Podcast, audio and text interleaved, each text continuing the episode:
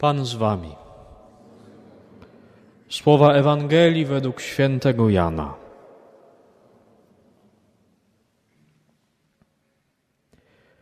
Pojawił się człowiek posłany przez Boga. Jan było mu na imię. Przyszedł on na świadectwo, aby zaświadczyć o światłości, by wszyscy uwierzyli przez niego. Nie był on światłością, lecz został posłany, aby zaświadczyć o światłości. Takie jest świadectwo Jana. Gdy Żydzi wysłali do niego z Jerozolimy kapłanów i lewitów z zapytaniem: Kto ty jesteś? On wyznał, a nie zaprzeczył, oświadczając: Ja nie jestem Mesjaszem. Zapytali go: Cóż zatem? Czy jesteś Eliaszem? Odrzekł: Nie jestem. Czy ty jesteś prorokiem? Odparł: Nie. Powiedzieli mu więc: Kim jesteś? Abyśmy mogli dać odpowiedź tym, którzy nas wysłali. Co mówisz sam o sobie?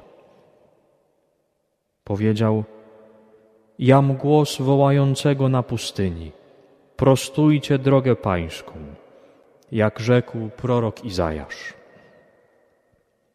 A wysłannicy byli spośród faryzeuszów i zaczęli go pytać, mówiąc do niego: Czemu zatem chrzcisz, skoro nie jesteś ani Mesjaszem, ani Eliaszem, ani prorokiem? Jan im tak odpowiedział: Ja chrzczę wodą. Pośród was stoi ten, którego wy nie znacie, a który po mnie idzie, a któremu ja nie jestem godzien odwiązać rzemyka u jego sandała. Działo się to w Betanii, po drugiej stronie Jordanu, gdzie Jan udzielał chrztu. Oto słowo Pańskie.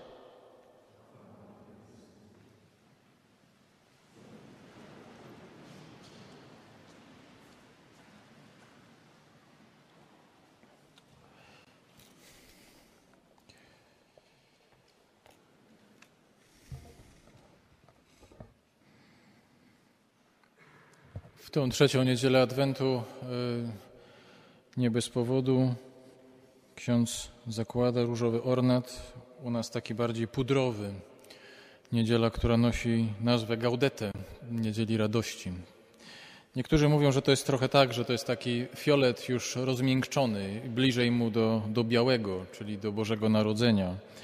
Y, niemniej jednak to wszystko tylko znaczy, że jesteśmy bliżej niż dalej nawet jeżeli ksiądz wygląda e, na różowo. No to jest powód do, na pewno do jakiejś radości. E, jeszcze raz wracamy nad Jordan. Jeszcze raz oglądamy tą samą scenę, e, którą oglądaliśmy tydzień temu. Jeszcze raz wracamy do Jana i trochę przyglądamy się z innej perspektywy tej rozmowie, która jest między nim a uczonymi w piśmie, faryzeuszami, którzy przyszli do niego z Jerozolimy rozmowie, która, e, tak jak słyszeliśmy, ma taki wewnętrzny rytm i wewnętrzny nerw.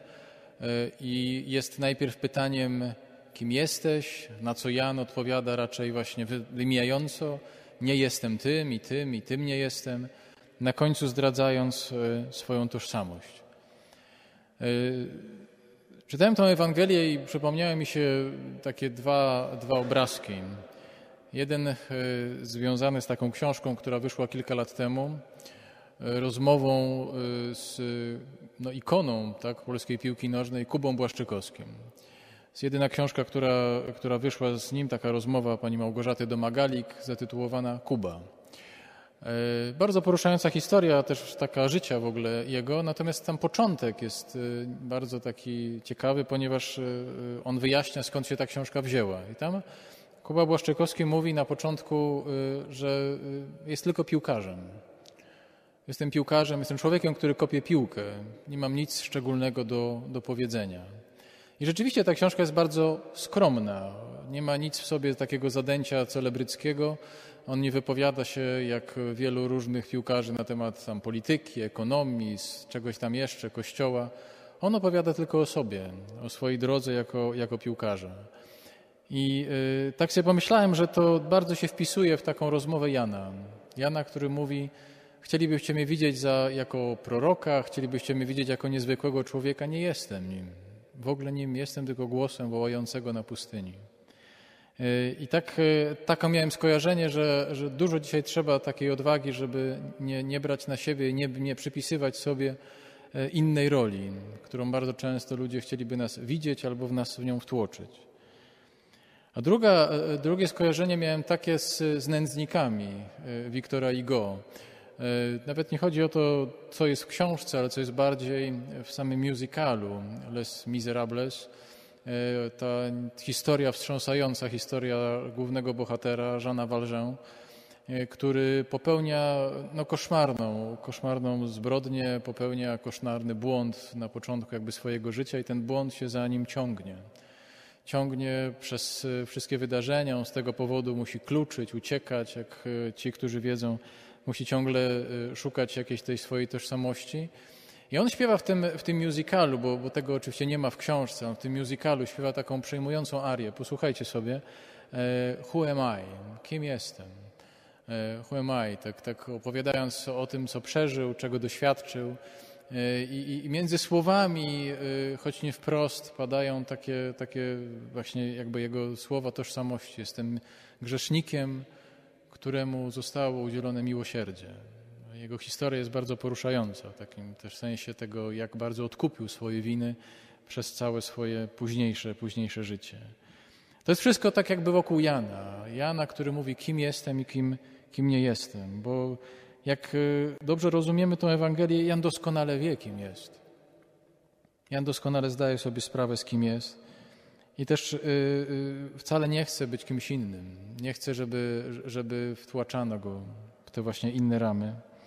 Mówiąc to dzisiejszym językiem, Jan nie żyje wyobrażeniami, nie, nie żyje wyobrażeniami o sobie, takimi myślami, które często nas dotykają, że gdybyśmy byli gdzieś indziej, z innymi ludźmi, w innym miejscu, w innej pracy, często mówimy nawet w innej rodzinie, to na pewno bylibyśmy bardziej szczęśliwi. Na pewno to byłoby na pewno dla nas dowodem na większe szczęście. Natomiast no nie mówię oczywiście o patologiach, nie mówię o jakiejś przemocy, nie mówię o jakimś rozwoju osobistym, to zostawiamy na boku. Ale że bardzo często wpadamy w taką właśnie pułapkę takiego myślenia życzeniowego, że gdybyśmy byli gdzieś, to na pewno byłoby sto razy lepiej, tysiąc razy lepiej i my byśmy byli bardziej, bardziej szczęśliwi. Słuchając, czy, czytając tę Ewangelię, pomyślałem sobie, y, że, że to jest taki y, niezwykłe echo takich słów Pana Jezusa, który mówi, jeżeli ziarno wpadłszy w ziemię nie obumrze, to nie wyda plonu. Dopiero wtedy, kiedy obumrze w tej swojej rzeczywistości, takiej jaka, jaka jest, kiedy odda się w całości tej rzeczywistości, to dopiero wtedy wyda plon. Bardzo się przed tym, bardzo się przed tym bronimy i bardzo za wszelką cenę próbujemy jakoś tak myśleć ciągle, jak tą rzeczywistość powyginać, żeby ona była taka, taka właśnie nasza.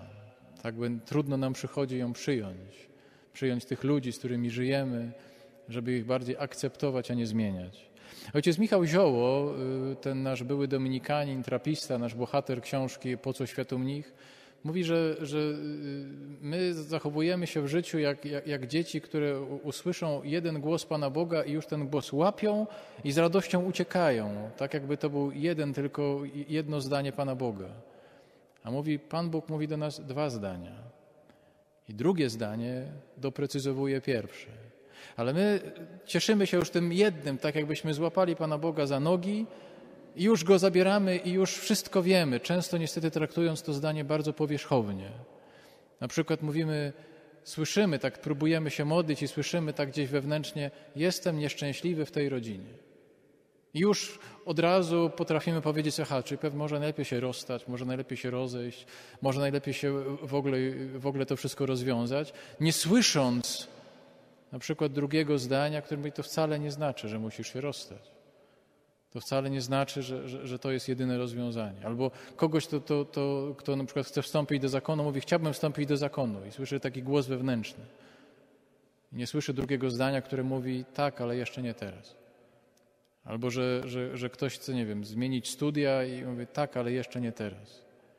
To jest trochę, e, to, to zadowalamy się takim, takim jednorazowym szczęściem i, i, i, momentem, w którym mamy poczucie, że tak, teraz to do nas Pan Bóg powiedział i już nie słyszymy tego, co dalej. I to jest trochę tak samo z tym myślę, myśleniem o tym, kim jestem i kim nie jestem.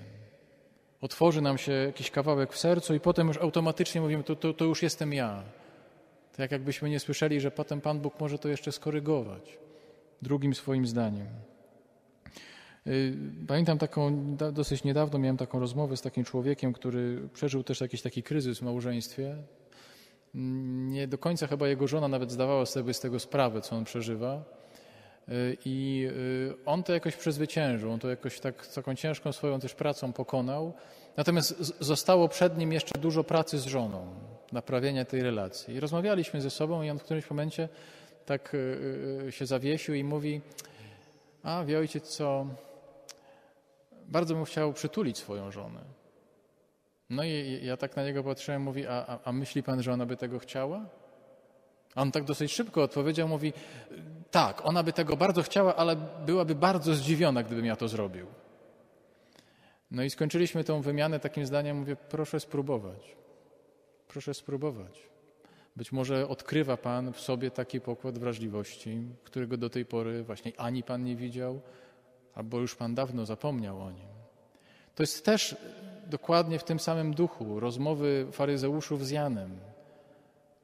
Być może w którymś momencie naszego życia odkrywamy, że nie jesteśmy tylko tacy cyniczni, surowi, ostrzy, że potrafimy też wzbić się na taki poziom wrażliwości, potrafimy też zbić się na taki poziom czułości nieznany nam samym i naszym bliskim. I w drugą stronę też to działa.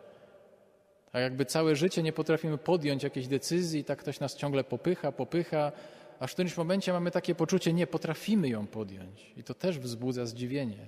Ale to też jesteśmy my, my sami. Więc myślę sobie, że, że, że, to, jest, że to jest jedna rzecz, która, która wynika z tej dzisiejszej rozmowy. A druga y, to jest coś takiego, co można powiedzieć, że Pan Bóg mówi do nas przez ludzi. Pan Bóg mówi do nas przez ludzi. Faryzeusze, kiedy rozmawiają z Janem, nie mogą wyjść ze zdziwienia. Jak to jest możliwe, że ten człowiek jest głosem Boga? Oni mają takie wyobrażenie, że oczywiście Mesjasz przyjdzie, ale poprzedzi go Eliasz, który będzie.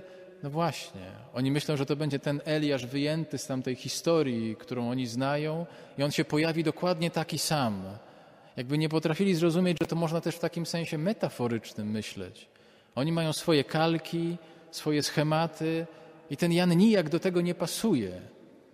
Jan dla nich jest taki kompletnie niezrozumiały. Dlaczego o tym mówię? No bo zobaczcie, często tak samo i my myślimy. No, Pan Bóg oczywiście mówimy, tak, Pan Bóg do nas mówi, ale czy Pan Bóg do nas może mówić przez jakieś księży, których my nie lubimy, albo przez biskupów, których my nie lubimy, albo przez papieża, z którym się niekoniecznie zgadzamy? Że, że, bardzo często nastawiamy te swoje duchowe radary tylko w te miejsca, które oczywiście nas karmią, które są nam bardzo bliskie sercu. Ale jak przychodzi do, czy, czy Pan Bóg może mówić przez kogoś, kto jest tam taki niewsmak jakoś, gdzie wewnętrznie tak się z nim nie potrafimy poukładać. Tak samo to może dotyczyć naszych relacji w domu. Przecież to, to, to nie jest takie odległe, kiedy moglibyśmy sobie zadać pytanie, czy Pan Bóg może coś powiedzieć przez moje dziecko, Przecież ona ma dopiero 11 lat. Ja, ja mam 40. Jak to jest możliwe, żeby to powiedział? A czy Pan Bóg może coś powiedzieć przez mojego teścia? Przecież my się do siebie nie odzywamy od 15 lat. To dokładnie w taki sam sposób to faryzeusze rozmawiają z Janem. Fajnie tu mówisz, fajnie tu chrzcisz, ale ale to jakiś jesteś taki podrabiany. To jest niemożliwe, żeby tak Pan Bóg to wykorzystywał. My wiemy przecież lepiej, myśmy to czytali, myśmy to studiowali. Pamiętam taką historię też w swoim życiu, kiedy yy, byłem już księdzem. To wydarzyło się yy, jakieś kilka lat temu. Poszedłem do spowiedzi i to była taka spowiedź bez, bez pouczenia. Mówiłem tam księdzu różne, mówiłem, że jestem oczywiście księdzem też, się spowiadałem, mówiłem wiele różnych rzeczy. No i tak powiedziałem swoje. On wyciągnął rękę, wypowiedział formułę rozgrzeszenia i puknął w konfesjonał. Przyznam, że poczułem się taki trochę jakby zlekceważony. I miałem pewną taką złość miałem w sobie i mówiłem, i tak zapytałem go, a to tyle? Znaczy on tak bardzo przytomnie podniósł wzrok. Wcale nie, nie, nie był żadnym śpiącym księdzem, żadnym takim niesłyszącym. Bardzo dobrze na mnie popatrzył i mówi tak, a ksiądz wszystko dobrze wie. Ksiądz wszystko wie lepiej nawet ode mnie. To czego ksiądz jeszcze chce? No jasne, i, i, oczywiście w, w, pierwszej kolejności wcale nie było to dla mnie na, na, takim miejscem pokory. Wyszedłem z, ze złością. Wyszedłem ze złością, szedłem z tego kościoła i, i, i potem mnie tak, tak, tak, tak, tak wewnętrznie gdzieś po jakimś czasie to tknęło. Mówię, przecież to był też ten sakrament, prawdziwy sakrament Bożego Miłosierdzia. Łaska została dana przez tego księdza, zostały mi grzechy odpuszczone. A może rzeczywiście tak jest, że traktuję ten sakrament zbyt łatwo, że tak przychodzę i tak nonszalancko tam mówię i że właściwie no to nic się nie stało, takie tam grzeszki popełniłem, tam swoje, wie ksiądz, dogadamy się między sobą. I to było takim też momentem, kiedy zacząłem myśleć, no tak, Pan Bóg też mówi przez takiego księdza, który nie daje pouczenia. Po prostu. Nie dlatego, żeby mnie ukarać, tylko żeby mi coś dać do zrozumienia. Ta Ewangelia dzisiejsza jest o pokorze. Ta dzisiejsza Ewangelia w tym całym dialogu jest o pokorze, to znaczy o tym, żeby przyjąć Jezusa nie na swoich zasadach, ale na Jego zasadach. Bo wszystkim nam, absolutnie wszystkim, bez względu na to, po której stronie ołtarza jesteśmy, wszystkim nam grozi taka, takie niebezpieczeństwo, że wpadniemy, tak jak to śpiewał swego czasu Depeche Mode, w taką relację personal Jesus, takiego osobistego Jezusa. To znaczy takiego Jezusa na moją miarę. I oczywiście w wierze każdy z nas musi mieć osobistą relację z Bogiem. To jest podstawa. Ale musi przyjąć słowa Jezusa wszystkie. Jego gesty, Jego zachowania, to co mówił w całości. Nie tylko to, co nam się podoba. Bo inaczej będziemy przyjmować jakąś być może słuszną wersję świata i słuszną wersję relacji, ale to nie będzie Ewangelia. To o tym jest, o pokorze. Nasza wewnętrzna pycha bardzo się przed tym broni. I mówimy, kochać bliźniego tak, ale tego, który jest trudny, to już mniej. Modlić się tak, ale wtedy jak mi się chce, a tak codziennie i tak dalej, i tak dalej. To jest o pokorze. Na tym polega radykalizm ewangeliczny. On się wyraża w pokorze. Właśnie w tym, że mamy takie zaufanie, że wszystkie słowa Jezusa są potrzebne. Żadne nie jest do wyrzucenia i do wygumkowania. Każde jest potrzebne. Na tym polega radykalizm, że my tymi słowami żyjemy w naszej codzienności. Właśnie takiej, z takimi ludźmi, którzy nas otaczają, nie innymi. Nie w takim myśleniu życzeniowym i wirtualnym, jakbym był gdzieś. Nie, jesteś tutaj. Tu. Tu jest Twoje miejsce zbawienia. Była taka swego czasu historia, taka bajka, czytałem ją, to jest taka bajka włoska. To na koniec wam powiem. To jest taka bajka y, inspirowana Ewangelią. Jest opowieść o człowieku, który płynie łódką na drugi brzeg jeziora i wiosłuje tą łódką. I oczywiście wiatr jest przeciwny i wszystko jest przeciwko temu człowiekowi. I on wiosłuje, a w tej łódce śpi Jezus. I on, ten człowiek wiosłuje, zmaga się ta łódka tak trochę do przodu, trochę do tyłu. Jezus ciągle śpi. Tam jest przy nim. I on jest taki zirytowany, bo, bo nic się nie dzieje. I on dalej piłuje tą łódką i nic. I w końcu budzi Jezusa i mówi, no, no czemu śpisz? A Jezus tak przeciera te oczy, mówi, a nie irytuj się. Masz mnie przewieźć na drugą stronę jeziora. Zajmij się wiosłowaniem. Ja jestem. W tej bajce nie było morału. Trzeba było sobie go dopowiedzieć samemu. Ja go też nie powiem. Każdy z nas musi sobie dopowiedzieć samemu. Co jest dla niego wiosłowaniem, co jest dla niego drugim brzegiem, bo Jezus jest w tej łódce, cały czas blisko.